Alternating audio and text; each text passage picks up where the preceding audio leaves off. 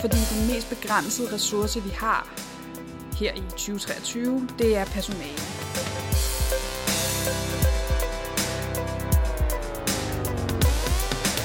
Det svarer til, at du har en, en månedlig øh, øh hvad hedder det, økonomi på din SU på 6.000, og så kommer jeg med en 20'er, og så siger jeg, nu, nu gør det hele forskellen. Ikke rigtigt. Hej og velkommen til det her afsnit af Stetoskopet. Din værter i dag er Hanna og Anna. Vi er begge to øh, medicinstuderende ved Københavns Universitet. Og i takt med, at vi er kommet længere på vores øh, uddannelse, er vi begyndt at forholde os mere til den virkelighed, der venter os ude på den anden side. Øhm, så derfor vil vi gerne lave det her øh, program for at sætte lidt fokus på sådan øh, politikernes magt over sundhedsvæsenet, øh, men særligt med udgangspunkt i samspillet mellem det private og det offentlige sundhedsvæsen. Og derfor har vi haft Grete Olivia Nielsen i studiet. Øh, Grete Olivia er øh, uddannelseslæge i psykiatrien, og så er hun regionrådsmedlem i Region Hovedstaden fra Enhedslisten. Og øh, så vil vi jo bare komme med den lille disclaimer, at øh, vi er godt bevidste om, at det her det er et politisk program, og med den tid, vi har til rådighed i dag, kan vi bare desværre ikke belyse samtlige synspunkter på, øh, på emnet. Men øh, vi håber, at øh, I vil lytte med, selvom I måske ikke nødvendigvis er enige i alle de pointer, der kommer frem. Så lad os springe ud i det og høre, hvad Grete Olivia har at fortælle os. Jeg kan måske starte med at fremlægge det sådan en lille smule historisk. Og der kan man sige, at privathospitalerne bliver jo introduceret til Danmark øh, af Lars Lykke i starten nullerne, øh, hvor at man ligesom begynder at lave øh, en idé om, at privathospitalerne skal have en del af markedet, altså sundhedsmarkedet. Og der indfører man det, der hedder behandlingsgarantien. Og det vil sige, at fra man får stillet en diagnose, så har man ret til behandling inden for en begrænset tidsperiode.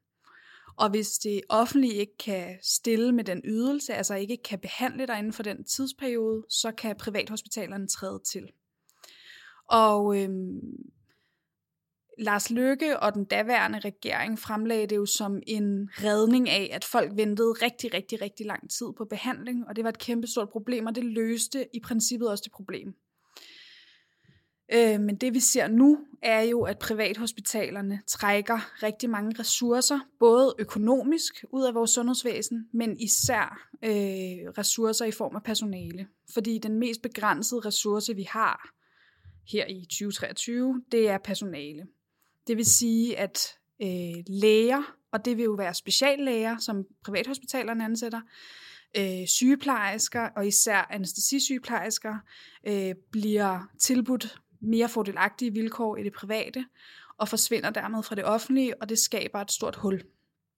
Og det betyder, at øh, for eksempel der, hvor jeg arbejder i psykiatrien, der nærmer man sig en tilstand, hvor at det offentlige i højere og højere grad bare er en uddannelsesinstitution, hvor man producerer speciallæger, og så når man er speciallæge, så trækker man ud i det private. Øhm, og problemet ved det er jo, at vores privathospitaler ikke behandler alle patienter, og det er ikke alle patienter, der har lige adgang til det. Øhm, for selvom at man i princippet har en behandlingsgaranti, så er der jo nogle patienter, der kommer foran i køen. Det kan både være, fordi man har en privat sundhedsforsikring, at man kan købe sig adgang til en udredning eller behandling hurtigere, men det kan også simpelthen være, fordi at man har en sygdom, som eller andre sygdomme, som gør, at privathospitalerne ikke vil behandle det. Det kan være, at man skal have skiftet en hofte, og man samtidig lider af et dårligt hjerte, har en øh, mekanisk hjerteklap og øh, en svær øh, ureguleret diabetes. Jamen så er det ikke sikkert, at privathospitalerne vil behandle dig, og så er du tvunget til i anførselstegn at vente på det offentlige øh, når til dig. Og den øh, dynamik kombineret med, at rigtig mange af speciallægerne forsvinder ud i det private, gør, at de patienter, som faktisk kun kan behandles i det offentlige, de venter længere. Så i virkeligheden så går øh, det her system meget hårdt ud over vores mest syge patienter og vores mest komplekse patienter, Øh, men det fungerer rigtig godt for dem, der ikke er særlig syge, og som er ret ressourcestærke, fordi de får jo den hurtige behandling, som de efterspørger. Er der en eller anden sådan checkliste, eller sådan, hvordan vurderer de, hvem de har, hvem de vil tage, og hvem de ikke vil tage af patienterne? Altså man kan sige, at en del af det er jo faktisk noget, Sundhedsstyrelsen bestemmer. Og det er fordi, at øh, et privat hospital har jo ikke en intensiv afdeling. Så det er jo også fordi, at det kan være, øh, altså det simpelthen er farligt for privathospitalerne, ligesom at sige, øh, det her er en for svær øh, operation, eller en for svær patient for os at behandle. Det kan også være, hvis man er meget overvægtig, og man derfor er svær at intubere. Men en del af det er jo også, at der er jo, øh, privathospitalerne er jo også til for at lave profit, og det er jo ikke nogen hemmelighed, de er til for at lave penge. Og det vil sige, at der er jo også et økonomisk skøn i det. De vil gerne tjene penge. Og det er også derfor, at øh, da man for et år siden lavede en ny sundhedsaftale, hvor privathospitalerne skulle yderligere grad aflaste det offentlige, jamen der blev de jo spurgt til privathospitalerne, hvad med de patienter, der selv betaler, og der siger de jo fuldstændig ærligt, jamen de vil jo stadig blive prioriteret. Så der er jo et økonomisk incitament hos privathospitalerne, som ikke er det offentlige, fordi vores offentlige sundhedsvæsen er jo ikke, for, er jo ikke til for at lave penge, det er til for at behandle patienter. Ja, og så synes jeg også bare, det på en eller anden måde er ret komisk det her, eller tragikomisk nok nærmere, men det her med, der var, vi havde coronapandemien, stor pukkel, kirurgisk, eller sådan operationsmæssigt i hele Danmark efter det. Så gik sygeplejerskerne på strække, puklen vokser yderligere, og der mangler personale. For at få det afviklet, uddannet anestesi, sygeplejersker osv., og så bliver regeringen ved med at foreslå tiltag, der øger kapaciteten i det private sektor. Og så, altså, inde i mit hoved er det jo bare, så jeg kan da godt regne ud, hvor de anestesisygeplejersker skal komme fra, for at dække de vagter. Fordi de bliver jo ikke uddannet ude i det private. Så de bliver jo bare suget fra det offentlige. Præcis, og det er jo det, der er hele problematikken. Det er jo, at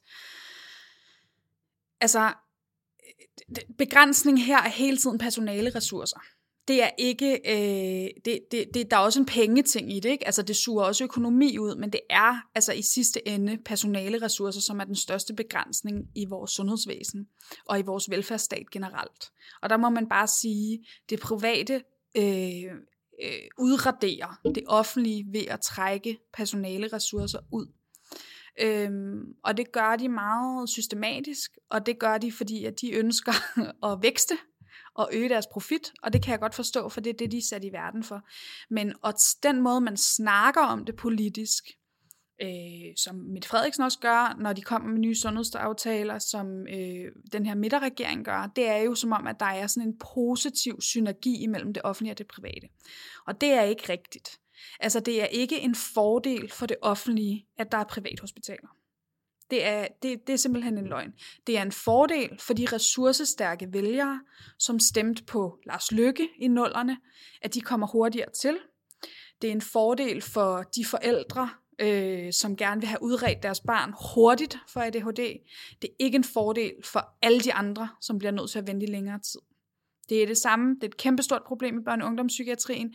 Vi har nærmest ikke nogen børne- og ungdomspsykiater i det offentlige længere. Det er også i høj grad sådan en, en form for uddannelsesinstitution, hvor der sidder hoveduddannelseslæger, som så bliver superviseret af enkelte speciallæger, men ellers så er det meste faktisk privatiseret. Og det kan, skaber en kæmpe stor ulighed i sundhed. Øh, og det går ud over de svageste. Øh, og det betyder jo også, at vi har patienter, der venter ekstremt lang tid på behandling, og som ikke engang kan få en, en dato for, hvornår de modtager behandlingen. Øh, og det er et problem. Og så tror jeg også, det er et problem, at man i 20 år har snakket om tid som den vigtigste faktor i sundhedsvæsenet, som ventetid. Øh, altså jeg har den opfattelse, at tryghed og empati og faglighed er de vigtigste ting. Altså at man som sundhedsfaglig har, har mulighed for at bruge den faglighed, man er uddannet sig til, og kunne hjælpe patienterne og give dem den behandling, de har brug for.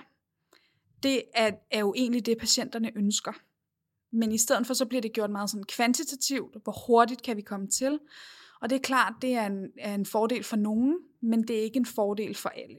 Nej, men det er jo noget, man kan måle på, og slå sig op på, og måske nemmere også bevise, at man kommer i mål med, eller i hvert fald arbejder på, ikke? En mere empati i sundhedsvæsenet. Det er jo sådan pludselig meget abstrakt. Lige præcis, og så kan man sige, det er også... Øh Altså for eksempel i de kirurgiske specialer, jamen så er ventetid en rigtig god målbar enhed, men for eksempel i det speciale, jeg er i, i psykiatrien, jamen der, det er svært at effektivisere mennesker, der bor på gaden. Altså øh, mennesker med psykisk sygdom er ikke særlig effektive. Øh, og man prøver jo for eksempel med pakkeforløb, ikke? og sige ligesom, nu havde vi pakkeforløbene i kraftbehandling, det fungerede vildt godt, lad os prøve at overføre det til psykiatrien. Det fungerer bare ikke særlig godt, øh, fordi at, at det meste, øh, mange, mange psykiatriske patienter har brug for, er bare tid. Og det er ikke særlig spændende at være indlagt på en psykiatrisk afdeling, men de har måske brug for at være der et, et stykke tid. Og det er svært at forklare øh, sundhedsøkonomisk, samfundsøkonomisk, og til folk, der sker jo ikke noget her. Nej, men, men det er altså en del af behandlingen. Øhm, der er det meget lettere at sige behandlingsgaranti og pakkeforløb, og sådan, det er meget mere sådan actionpræget, og det er også noget, der sælger for vælgerne. Ikke? Det er nærmest sådan reklameslogans. Det er nemlig reklameslogans, og så er det jo også fordi, at sundhed er jo noget, vi ved betyder rigtig, rigtig meget for befolkningen. Ved det seneste folketingsvalg var det igen øh, det vigtigste emne overhovedet for folk, der skulle stemme. Øh, og ved de sidste mange folketingsvalg har det været et af de vigtigste emner. Så det er, øh, det er et emne, som betyder noget for folk. Og det er et emne, som betyder noget for de politiske partier.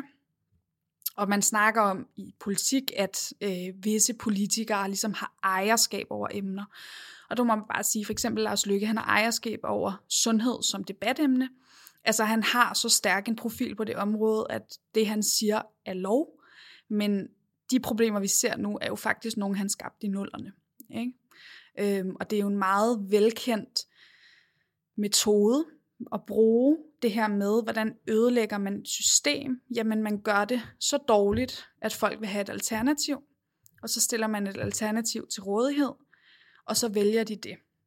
Og det er sådan, man altså liberalistisk øh, gør et system privatiseret. Og det er sådan en meget velkendt metode, så det er heller ikke, så det hele den her fortælling om, at det ligesom er det for det bedste i sundhedsvæsenet, det er ikke noget, som for eksempel lægeforeningen har kunne genkende dengang man lavede øh, de her tiltag. Det er ikke noget, de har udtalt. Det er en, en ideologisk plan, som er blevet udført. Og det er det, vi betaler konsekvenserne af nu. Hvad tænker du er løsningen? Altså sådan, skal vi afskaffe det? Skal vi tvinge dem til at uddanne? Eller sådan, hvad, hvordan kommer vi ligesom videre herfra? Øhm, jeg synes ikke, privathospitalerne skal have øh, uddannelsesansvar. Fordi at igen, så har de et andet formål, og det er at tjene penge. Og de ser en selekteret gruppe af patienter. Jeg synes, det er vigtigt, at man ser en bred palette. Øhm, og så synes jeg heller ikke, de skal være, men det er jo også fordi, jeg har en ideologi, jeg synes ikke, de skal være en integreret del af vores sundhedsvæsen, som hvis man begynder at give dem uddannelsesansvar, så kan man aldrig nogensinde lukke det ned.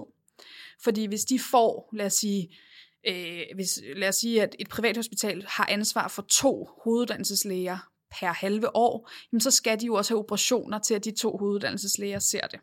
Så for privathospitalerne er der klart en interesse i at blive uddannelsesansvarlige. Fordi så bliver vi nødt til at sende ting ud til dem.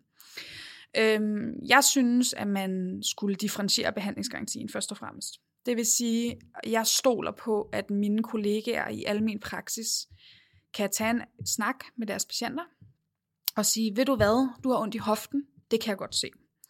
Du skal måske opereres, det er fuldstændig relevant. Øhm, du er ikke den, der har allermest ondt i hoften. Det vil sige, jeg sender den afsted henvisningen, men jeg sender den på en gul markat. Og det betyder, at du kan vente op til 90 dage, for eksempel. Øhm, fordi hvis vi får den her differentierede behandlingsgaranti, jamen så kommer der mere luft øh, i vores programmer, øh, og så vil flere patienterne komme tilbage i det offentlige, og det tror jeg også vil trække nogle af pengene og noget af personalet tilbage i det offentlige. Men et andet problem er sundhedsforsikringer. Altså det er øh, så... Vil du ikke forklare? Jo. Der er måske nogle lyttere, der ikke ved, hvad en privat sundhedsforsikring ja. er, så måske vi lige tage den med os. Ja. ja, altså en privat sundhedsforsikring er ligesom en anden forsikring, hvor at øh, du betaler, og det er typisk de fleste private sundhedsforsikringer er faktisk noget, man får igennem sit arbejde som en fordel på en arbejdsplads. Øh, det kan være, at man arbejder øh, som journalist for en stor avis, og så har man ligesom en privat sundhedsforsikring. Så betyder det, at man har adgang til for eksempel fysioterapi gratis. Man har adgang til psykolog gratis, hvis man bliver henvist af sin egen læge, og man har måske også adgang til forskellige scanninger og udredningsforløb hos sin egen læge. Det tænker man sådan, det er, det er der ikke noget problem i. Hvis du har en privat sundhedsforsikring og går til din egen læge og siger, jeg har ondt i hoften, så bliver du scannet hurtigere end en patient uden en privat sundhedsforsikring. Så kommer du tilbage til din egen læge, så siger du, jamen nu er jeg blevet scannet, og den viser, at jeg har slidgigt. Så bliver du henvist videre i systemet. Så er det ikke sikkert, at den private sundhedsforsikring gør, at du kommer hurtigere til, men fordi du er blevet udredt hurtigere, så har du faktisk overhalet køen. Og det putter også penge ind i vores sundhedsvæsen, og det bryder jeg mig ikke særlig meget om. Jeg kan godt lide, at min faglighed er uafhængig af pengeinteresser. Øhm, det vil sige, at der er ikke nogen, der presser øh, mig, hvis jeg sidder i et ambulatorie, til at give en ADHD-diagnose, for der er ikke nogen, der har betalt for at blive udredt. Øhm, som er sådan en populær diagnose lige nu, som der er stor interesse i at få, fordi folk gerne vil have en forklaring, og måske føler, at de har nogle symptomer. Øhm, men, men sundhedsforsikringerne er nu blevet så normalt. Jeg mener, det er to millioner danskere, der har det. Hold da op. Ja. Wow. At det er ligesom, man kommer foran, og det presser systemet. Og det er rigtig svært, hvad man skal gøre ved det. Øh, der er nogle lande, der faktisk har forbudt det, at have en privat sundhedsforsikring. Øhm, det kunne man godt arbejde sig hen imod, men det er jo også lidt, hvor man skal starte. Altså, jeg synes, man skal starte med at investere rigtig meget i vores offentlige sundhedsvæsen, så man har et stærkt offentligt sundhedsvæsen, så det ikke bliver pisken tilbage, og det ikke bliver sådan, at man tvinger folk tilbage til et system, som ikke er særlig godt. Jeg vil jo gerne have, at vi opbygger et godt system, som folk har lyst til at være patienter i. Fordi det splitter jo vores samfund, at nogen kan komme udenom, øh, kan komme, kan ligesom blive øh, A-patienter, eller øh, første patienter. Og så er der nogen, der sidder øh, og må vente rigtig meget, og sidder bagerst i bussen. Og det gør jo også, at tilliden, eller samfundskontrakten, som man snakker om, som betyder, at man ligesom betaler sin skat, fordi man får noget tilbage, den samfundskontrakt bliver jo også revet i stykker, fordi at man hvis man har en privat sundhedsforsikring, hvis man selv kan betale for at blive udredt på privat hospital, hvorfor skal man så betale til de offentlige sundhedsvæsener? Så der er jo ligesom mange afledte effekter i vores kultur og i vores samfund af, at vi faktisk øh, opdeler patienterne i A og B-hold.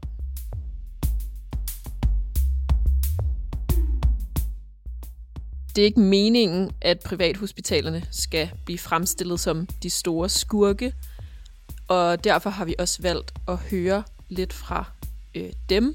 Øhm, derfor har vi snakket med Bent Wulf Jacobsen, som er lægefaglig direktør på Aleris, der er Danmarks største privathospital, for uden at han også er læge selv. Vi havde ham igennem på en telefonforbindelse, og lyden er desværre blevet lidt dårlig, så det vil vi beklage meget.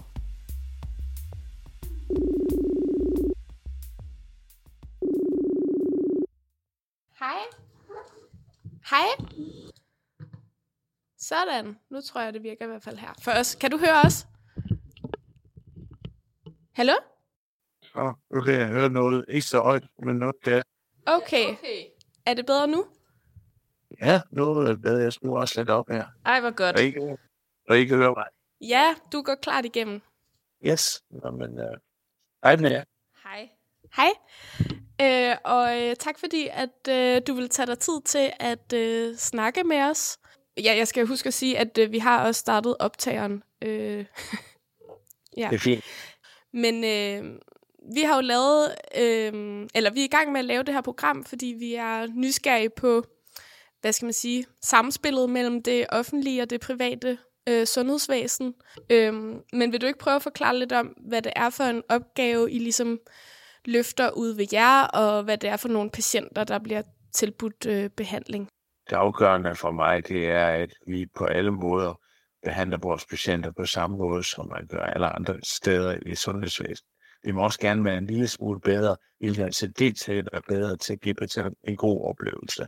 Min mangeårige erfaring har vist, at vi har et godt sundhedsvæsen, vi er dygtige læger over hele landet.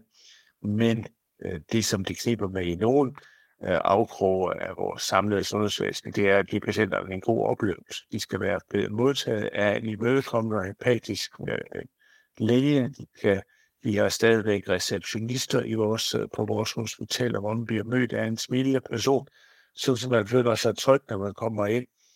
Vi, øh, vi har en, en ambition om selvfølgelig at, at behandle et stigende antal øh, patienter. Vi, øh, vi mener, at vi er gode til det, vi gør. Vi vil, vi vil gerne, øh, sådan set gerne hjælpe endnu flere patienter, og vi har været igennem en periode her igennem halvanden år, hvor vi har hjulpet flere patienter end nogensinde. Øh, patienter, som ellers har måttet vente i lang tid. Og det har været en, en glæde for os, selvfølgelig fordi vi gør det, vi er gode til. Øh, jeg plejer at sige, at det, det bedste, man gør for en kirurg, det er at sætte sig til at operere. Øh, og derfor lægger jeg stor vægt på, at, at vi er der for, øh, for at hjælpe så mange patienter som overhovedet muligt. Og er det, altså bare lige øh, for vores egen skyld, og måske også for de lytter, der ikke ved så meget, hvor mange forskellige specialer dækker I ligesom over, eller sådan, altså hvor, hvor bredt et, et udvalg af behandlinger kan I ligesom tilbyde? Og lærer sammen jo af Danmarks største privathospital har vi seks enheder med seks matrikler, og vi er dækkende med hospitaler i alle øh, dele eller i alle regioner i landet, lige fra København jo i, i øst til Ringsted og til Esbjerg i vest og Aalborg i nord. Og, øh, og vi, øh, vi tager behandlinger på, på 31 forskellige specialer. Det, der er specielt ved os, det er jo, at vi er et elektivt hospital. Det betyder, at vi tager jo kun patienter ind planlagt. Men er det så alle slags patienter, der kan få behandling for jer, hvis vi holder os inden for de 31 specialer? Jamen det er det jo. Inden for alle 31 specialer, så har vi uh, tilbud til behandlinger både fra, uh, nu sagde I selv, forsikringskunder, så fra folk, der selvfølgelig betaler af egen lomme, så er de få, og så offentlige patienter. Halvdelen af de patienter, vi behandler, kommer via en aftale med det regioner, med med danske regioner. Og øh, så, øh, så vi er helt nærmest ærligt for alle, og vi har, øh, vi gør, hvad vi kan. Alle, man taler jo om, om det at have private hospitaler, om det nu for ulighed i sundhedsvæsenet. Øh, det er klart selvfølgelig, at hvis man har råd til at komme og betale hjem, så kan man jo få en konstruktion på os, uden at spørge regionerne, eller uden at spørge sin forsikringsselskab. Det, det har man altid kunnet øh, i sundhedsvæsenet. Men det væsentlige for os, det er, det er ikke vores ambition, det er ikke vores vision, at vi skal være her for nogle få, øh, der kan betale selv. Vi er her for de patienter, som har brug for hjælp, og vi er her med det, vi er gode til. Og grundlæggende, så er sådan, de patienter, der kommer hos os, bidrager til at få en behandling, uden at vi sviner ting, ikke et samfundslag, de kommer fra, og øh, undgår så at vente på behandling øh, på, på nogle år, hvis vi nu tror, der er langt med mm. Men jeg tror også, at det var i hvert fald lidt vores opfattelse, at den her kritik med øhm, den forøgede øh, ulighed i sundhed, det er også måske bundet i, at de patienter, der kommer via behandlingsgarantien, øh, at det måske var især de raske, eller i gåseøjen, øh, mindre syge patienter med færre komorbiditeter, der kunne blive bedøvet og behandlet ved jer, øh, hvorimod det så var de øh, mere syge, netop, øh, ja, altså du forstår sådan, ja. at det var dem, der så ender med at skulle vente lang tid øh, i det offentlige sundhedsvæsen. Ja, hvis det, det, hvis det du siger er, at vi behandler de patienter, der godt på at vente, øh, så er det ikke tilfældet. Vi har præcis den samme tilgang øh, til patienterne, og øh, vi er meget omhyggelige med, at vi har øh, de samme indikationer for at behandle. Øh, vi står at behandle patienter, som ikke har brug for behandling. Den anden del, det er så, at ja, vi behandler alle kategorier patienter. Der er nogle undtagelser. Vi er ikke et akut sygehus, så vi har ikke nogen akut undtagelser, men vi behandler alle øh, sværhedsgrader af patienter. Det vi kalder ASA-typer. I ved, der at, at øh, den type, den sværhedsgrad, man er syg med, og de komorbiditet, man har påvirker ens ASA-grad. Og vi behandler cirka 30 procent, som har ASA-grad 3, øh, som er øh, de mest øh, syge patienter. Det vi ikke gør, vi behandler ikke patienter, som har øh, dialyse, dialysebehov. Vi har ikke hjerteoperationer eller den type, men vi behandler patienten medicinsk for hjerteproblemstillinger. Okay. Nå, men, øh, ja, men det er jeg jo bare glad for at høre, kan man sige. Måske er det lidt et forkert billede, der så bliver fremstillet i medierne nogle gange. Øhm, nu siger du så, at I ikke er et øh, akut hospital, altså I har ikke akut funktion. Men hvad så med de patienter, der er blevet opereret med jer, der får akutte komplikationer, altså i direkte, hvad skal man sige, relation til operationen? Hvor, hvem tager sig af dem? Hvis en patient hos os får en komplikation i forbindelse med forløbet, så både, er vi både lægefagligt og kontraktligt forpligtet til at tage sig af det. Og det gør vi. Uh, vi uh, så hvis en patient for eksempel uh, nævner lavet en hofteprotese og lineren skrider af, jamen så sætter vi patienten til at blive revet hos os. Uh, og vi tager også patienter. Vi er sådan set forpligtet i forhold til den offentlige kontrakt med, med danske regioner til at varetage vores egen komplikationer de første tre uger efter primære operation. Øh, så det, det gør vi også. Øh, det der er udlændigt selvfølgelig for os, og det, det håndterer vi. Det er selvfølgelig, at øh, vi har sådan set aktivitet syg der om ugen. Men der er nogle af vores mindre hospitaler, der ikke er åbne alle dage. Jeg har også den grundholdning, at øh, den primære læge er ofte den bedste til at, til at varetage behandlingen af den patient, han har lavet operation på og starte for patienten, både i forhold til at opretholde et højt tryghedsniveau, men også i forhold til at sikre den er relevant og øh, mindst vidtgående behandling, hvis man har opstået en komplikation. Nu vil jeg lidt ved sådan øh, kritikken af det generelle private sundhedsvæsen, så er der jo hele den her øh, mangel på øh, arbejdskraft, øh, ja. hvor at øh, der måske også er lidt en opfattelse af, at, at en større for eksempel operationskapacitet i det private også betyder en større efterspørgsel på anestesisygeplejersker. Hvor bliver de uddannet? De kommer fra det offentlige.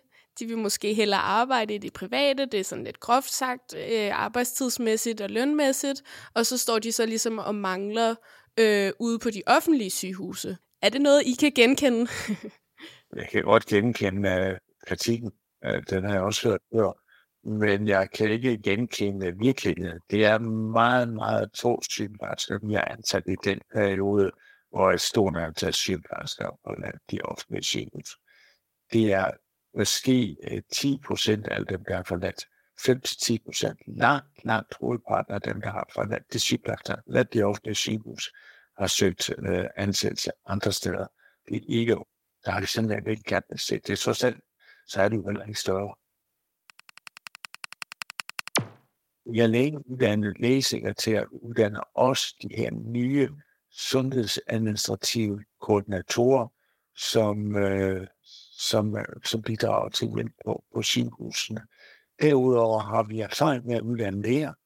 Uh, vi har faktisk haft uh, flere læger igennem i forbindelse med vores fællesjords grunduddannelse. Det er desværre gået i stå her de sidste to-tre år. Vi ønsker i endnu større grad at uddanne læger, specielt på de områder, hvor vi er dygtige, hvor vi er stærke, og vi har et stort antal patienter. Det er jo sådan, at at at vi knap halvdelen af alle herrer, der bliver opereret i Danmark, de bliver opereret på et privat hospital. Så giver det jo god mening, at vi forpligter os til at uddanne de kommende læger i at operere her. Øh, øh, det, det, det er ikke det samme som, at man kan have en uddannelse, som vi kun hos os. Det skal jo være i samarbejde med vores kolleger, der var på de øh, store universitetssygehuse og på, og på øh, i de regioner for netop at sikre, at uddannelsen bliver så bred, som det nu er relevant. Så vidt jeg har forstået, så kan det jo også nogle gange principielt være den samme læge, der behandler dig på, i det offentlige, som i det private. Så det er jo, hvad jeg hører, kommer det nærmest tilbage til penge. Ja, altså, jeg tror, der er, mange, der er jo mange af lægerne, som har et deltidsnummer, for eksempel, ja. ikke? som har et ydernummer i et deltid, eller måske en dag om ugen, to dage om ugen, og så sidder i det offentlige også. Så ja, det er rigtigt. Og igen må man bare sige, tid og personale er den begrænsende ressource. Altså, og jeg gider ikke arbejde mere. Nej, og jeg kan også godt forstå, altså, at det er vildt dejligt, at man kan komme ud i det private, og så kan få lov til at holde fri juleaften, og ikke skulle arbejde over nødvendigvis, og få god løn. Præcis. Altså. Præcis. Altså, jeg har selv en mor, som er sygeplejerske, har arbejdet 25 år i det offentlige, er uddannet behandlersygeplejerske, er uddannet akutsygeplejerske. En kæmpe ressource, og 100% hun kunne øh, mere end mig, også da jeg var færdig med min første øh, del af KBU'en i en øh, akutmodtagelse. Altså, det, det er jeg ikke i tvivl om. Øhm, det skal hun ikke høre, det, det, går, det stiger hende til hovedet. Men, men øh, hun er nu i det private. Og når jeg siger til hende, ah, men hvad så, øh, hun elsker sorg, hun synes det er mega spændende, hun er også uddannet sorgsygeplejerske, hvad med at komme tilbage til sorgambulatoriet? Hun gider jo ikke have nattevagter. Hun, hun er sådan, jamen jeg er for gammel, jeg er for gammel til at gå i treholdsskift. Altså folk, der er ældre, eller folk, der har små børn, kan jo ikke arbejde under de forhold, vi tilbyder i det offentlige. Det er alt for hårdt. Øhm, og det er et problem. Og det er ikke noget, man løser let. Og i virkeligheden, så kan man sige, at vi har i så lang tid ikke løst det, at det kommer til at tage rigtig lang tid at løse det. Øhm, og hvis jeg skal være politisk igen, så vil jeg sige, sådan, noget af det er jo løn. Øh, og, og når jeg siger noget af det, så er det også fordi, jeg mener, at hvis vi tilbyder folk en ordentlig løn, og med det med folk mener jeg plejepersonalet, jeg synes, jeg får en rigtig fin løn som læge, men jeg mener alt, alt det andet personale end mig, så tror jeg, at der er flere, der vil komme tilbage, og jeg tror, der er flere, der vil blive, og så vil man også få flere kollegaer, og så bliver man mindre belastet. Øh, så det er jo sådan en ond spiral. Ikke? Du får en dårlig løn, du forsvinder. Dem, der er tilbage, de bliver mere sure. De synes, de arbejder for meget, de forsvinder. Eller de giver en dårligere behandling til patienterne. Det kan man jo også mærke nogle gange. Altså, øh, hvis man er træt og sur og har arbejdet for meget, så er man ikke en lige så god læge, eller sygeplejerske, eller øh, social- og sundhedsassistent, fordi at man er træt. Ja, og det er jo meget aktuelt også lige det her med lønforhandlingerne, især til sygeplejerskerne, nu hvor at regeringen i dette øjeblik i hvert fald, nu må vi se, hvordan, hvor langt de er nået, når det her program udkommer, men at de jo håber, at de kan give 2.500 kroner ekstra om måneden til sygeplejerskerne, hvis de vel og mærket vil gå op og arbejde fuld tid.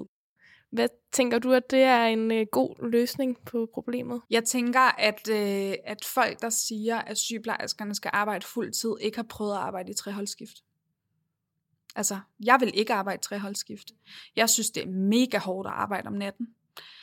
Øh, jeg synes, man skal have respekt for, at folk siger fra. Og man skal have respekt for, at folk faktisk mærker efter. Fordi ellers så sygemelder de sig. Og det er et større problem. Og jeg synes, det er enormt groft at, at, få, at frame det som om, at man giver folk, øh, altså øh, mine kollegaer for eksempel, et lønløft, når man i virkeligheden afkræver, at de arbejder mere. Og så er der altså også rigtig mange sygeplejersker, der er på fuld tid. Og de fleste sygeplejersker, der er på nedsat tid, er måske på 30 timer. Det er jo ikke folk, der arbejder 15 timer. Så, så differencen er meget lille. Øhm, og så synes jeg også, at det er helt vildt at ignorere andre personalegrupper. Men det er jo meget systematisk, det man gør i regeringen. Øh, det er jo det samme nu. Vi har også lige lavet et budget i regionerne. Øh, jamen der er det jo sådan, at der bliver snakket om, at der bliver givet flere penge, men vi bliver også pålagt at spare på det administrative. Hvad er administrativt personale i regionerne? Det er jo for eksempel dem, der sidder og hjælper med IT. Og da jeg kom tilbage... nej, men, men det er sådan, det, det, det, man griner, og man tænker, det er absurd, men da jeg kom tilbage, efter at have været på overlov og arbejde i Norge blandt andet, øh, der skulle alt mit IT jo genopstartes. Altså det var fuldstændig, det var katastrofalt. Og jeg sad i telefonen og ventede i flere timer, hvor jeg ikke kunne se patienter, for jeg kunne ikke logge mig på. Hvor jeg tænker, altså da jeg arbejdede, jeg har også arbejdet inde på Christiansborg, der kunne du ikke vente et minut i telefonen. Og hvis din computer frøs, så kom der en ny computer med det samme. Og hvis man havde ondt i ryggen, fordi man sad hver dag ved sit skrivebord, så kom der en ergoterapeut og indstillede det. Altså det er sådan nogle andre arbejdsforhold, som vores politikere inde på Christiansborg lever under. Det føles nogle gange lidt som om, at, at politikere og mennesker, der ikke arbejder på et hospital, ser det lidt som sådan en jeg ved ikke, magisk verden, eller sådan, at de ikke helt forstår, hvad der egentlig foregår. Jeg kan også huske selv, jeg blev meget overrasket sådan på første semester, og vi sad og snakkede om til et eller andet undervisning, hvad for nogle mennesker, der arbejdede på et hospital. Og jeg tror da også, jeg kunne komme i tanke om sygeplejersker, læger, I don't know. Men sådan, altså den der tavle blev jo fyldt, og det er jo bare så mange mennesker, som skal få det til at hænge sammen. Altså, det er jo det, er jo det, me, det mest fascinerende i verden. Det er jo at gå ned og spise i en kantine på et hospital. Du ser folk fra alle sociale klasser. Du ser folk med alle typer arbejdsopgaver. Håndværkere, der ordner lysstofrørene. Øh, rengøringsassistenter, som sikrer, at vi kan operere. Rengøringsassistenter, som fik os igennem corona. Altså, det var ikke mig, og jeg var på et covid-afsnit, der fik os igennem corona. Det var nogle pissehammerne dygtige rengøringsassistenter, rengøringspersonale, som sørgede for, at vi kom igennem. Øh, personale i kantinen, som laver mad til tusindvis af mennesker. Alle dem, der får vores dag til at fungere, uden vi lægger mærke til det. Altså dem, der kommer med en ny computer til mig, når jeg, når jeg kommer tilbage på arbejde. Øh, alle de her sådan usynlige hænder. Øh, og jeg synes, det er helt vildt nedladende, at man glemmer dem. Og det er meget forsimplet. Vi prøvede også at undersøge lidt, om de har akutpakker. Og sådan forstå lidt, hvad formålet er, og noget meget med den her i foråret, var det meget med ligesom at ja, få ventetiden ned, mm. og de ville godt have flere operationer. Og jeg tror sådan, jeg var bare meget sådan, jo jo, men hvis I godt vil have flere operationer, så kræver det jo bare, at personalet skal løbe hurtigere. Mm. Det personale, der mangler. Eller altså, ja, og så tror jeg bare sådan, egentlig, hvad, hvad er dine tanker om de her akutpakker? Om det er bare sådan hoserløs, eller sådan en, Mm, jeg tror, ja, altså sluk det er jo, Men det, ja, det er det. Ja. Og det er, det, det er et plaster på en, altså et benbrud, ikke? Så akutpakkerne er nogle gange nødvendige, men tit er det jo også en måde at få medierne til at stille sig tilfredse, fordi sundhedspolitik er rigtig komplekst, og det er de færreste, som egentlig forstår, hvad det betyder. Og igen, så virker det meget sådan stærkt og løsningsorienteret, og som en stærk leder, når man står øh, i aflagen i ride og siger, nu kommer der penge. Så, kan man, så får man et pressemøde, og så lige under, imens, så kommer der en rigtig stram økonomiaftale med regionerne, som betyder, at der skal fyres medarbejdere. Og det er der ikke nogen, der opdager, fordi den økonomiaftale, den ligger altid i juni, lige op til sommerferien, og der er ikke nogen, der gider at følge med i politik, og vores budgetter bliver først stemt igennem nu, og så er der ikke nogen, der kan huske, at der kom en stram økonomiaftale i juni, fordi nu er det jo dem, der sidder i Region Hovedstaden, som er skyld i, at der bliver fyret medarbejdere. Men vi får alle vores penge fra regeringen. Når man så hører sådan noget 2 milliarder, så lyder det som vildt meget. Altså det er bare sådan, det er igen det der med akutpakke. 2 milliarder, det lyder som sindssygt mange penge. En gang øh, i fordomstid, da jeg var på et debatkursus, der lærte jeg, at folk kan ikke forstå øh, pengebeløb større end fem gange deres boligs værdi. Så det var sådan, så er det sådan, så er det sådan uforståeligt. Altså jeg forstår heller ikke, hvad en milliard er. I Region Hovedstaden, der har vi et budget på 46 milliarder. Så det er sådan, 2 milliarder er ikke særlig meget til alle regionerne. Så, så det er også for, det, det er igen for at sige det der med, sådan, hvad betyder det egentlig, når der kommer 2 milliarder? Ikke så meget, fordi vi har kæmpestore udgifter hvad, hvad betyder det sådan, at, øh, at, at man har brugt nogle millioner for meget? Ikke særlig meget, vel? Det er jo ikke, det er jo ikke nogen penge. Altså, det, det er ingenting. Det svarer til, at du har en, en månedlig øh, øh, hvad hedder det, økonomi på din SU på 6.000, og så kommer jeg med en 20'er, og så siger jeg, nu, nu gør det hele forskellen. Ikke rigtigt. Det er det, man lige skal huske på, sådan, hvad de her beløb, vi snakker om, er gigantiske. Det vil sige, at der skal også gigantisk mange penge til at gøre en forskel. Men det virker lidt sådan, som du beskriver det nu, at, at politikerne bare lidt gør det for, at, eller regeringen bare lidt gør det for at redde deres egen røv. Hvor jeg tror godt, jeg kan sidde med den følelse sådan lidt sådan, om det er jo, det er jo ikke for sjov. Nej. Altså, det er jo virkelighed, det her. Mm. Øhm, ja, eller for, ikke for at redde deres egen røv, men for ligesom at se godt ud. Eller, Jamen, jeg er også, ja. altså, og det, der er jeg måske også, jeg er også pessimistisk øh, ja. omkring det, men, men det er klart, at hvis man er i politik og gerne vil blive i politik, så øh, vil man gerne se ud på en speciel måde.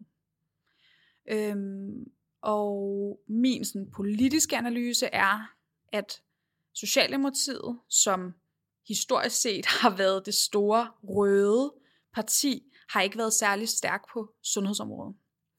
Øh, hvorimod Venstre har været rigtig stærk og haft nogle helt klare målsætninger om at få behandlingsgaranti, ventetider, privathospitaler, sundheds, private sundhedsforsikringer ind. Og øh, det Socialdemokratiet står for, at, at, at et projekt, som hele tiden kommer en lille smule på bagkant, eller bliver sådan lidt vagt. Fordi det er sådan noget med flere penge til det demografiske træk. Altså det er sådan, det er virkelig ikke særlig sådan sexet, eller salgsbart, salgbart, ikke? Øhm, så på den måde, og det er igen det der med sådan, hvad er, den, hvad er det for en fortælling, hvad er det for et sundhedsvæsen, vi vil have? Det er der ikke sådan, det har Socialdemokratiet ikke formået at sælge. Øhm, men Mette Frederiksen er rigtig god til at sælge kriser. Og det formår hun nu, ikke? Øhm, det kan være, at de vil indføre hockeystavsmodellen også ja, for sundhedsvæsenet. Ikke? Så når præcis. vi er helt nede, så kommer alle pengene Præcis. og løsningerne på én præcis. gang. Og det synes jeg også er interessant, det der med sådan, mm, hvornår er vi helt nede? Fordi at, at sådan, er vi helt nede, når en eller anden mellemleder ikke kan blive opereret i sin hofte?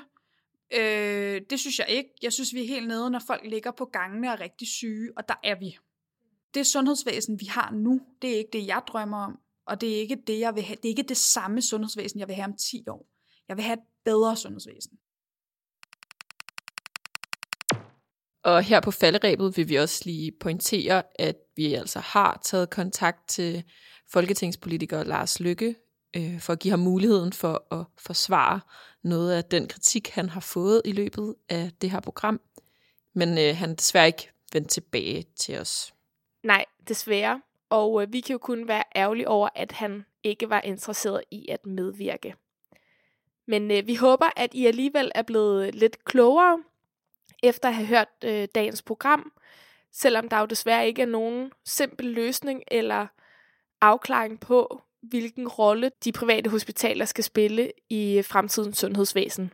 Vi håber til gengæld, at øh, det her program kan være med til at sætte nogle tanker i gang derude blandt jer lytter om, hvilke nogle værdier I synes kunne være vigtige, at vi prioriterede i fremtidens sundhedsvæsen. Og så vil vi bare gerne sige tak, fordi I lyttede med, og vi håber, at I er kommet godt og sikkert ind i det nye år. Og øh, vi modtager selvfølgelig også som altid gerne ris og ros på vores sociale medier. Vi lyttes ved.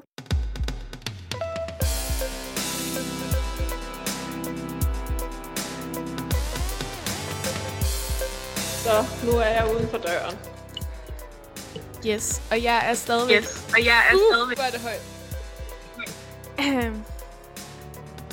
Det er meget højt, synes jeg, hele tiden.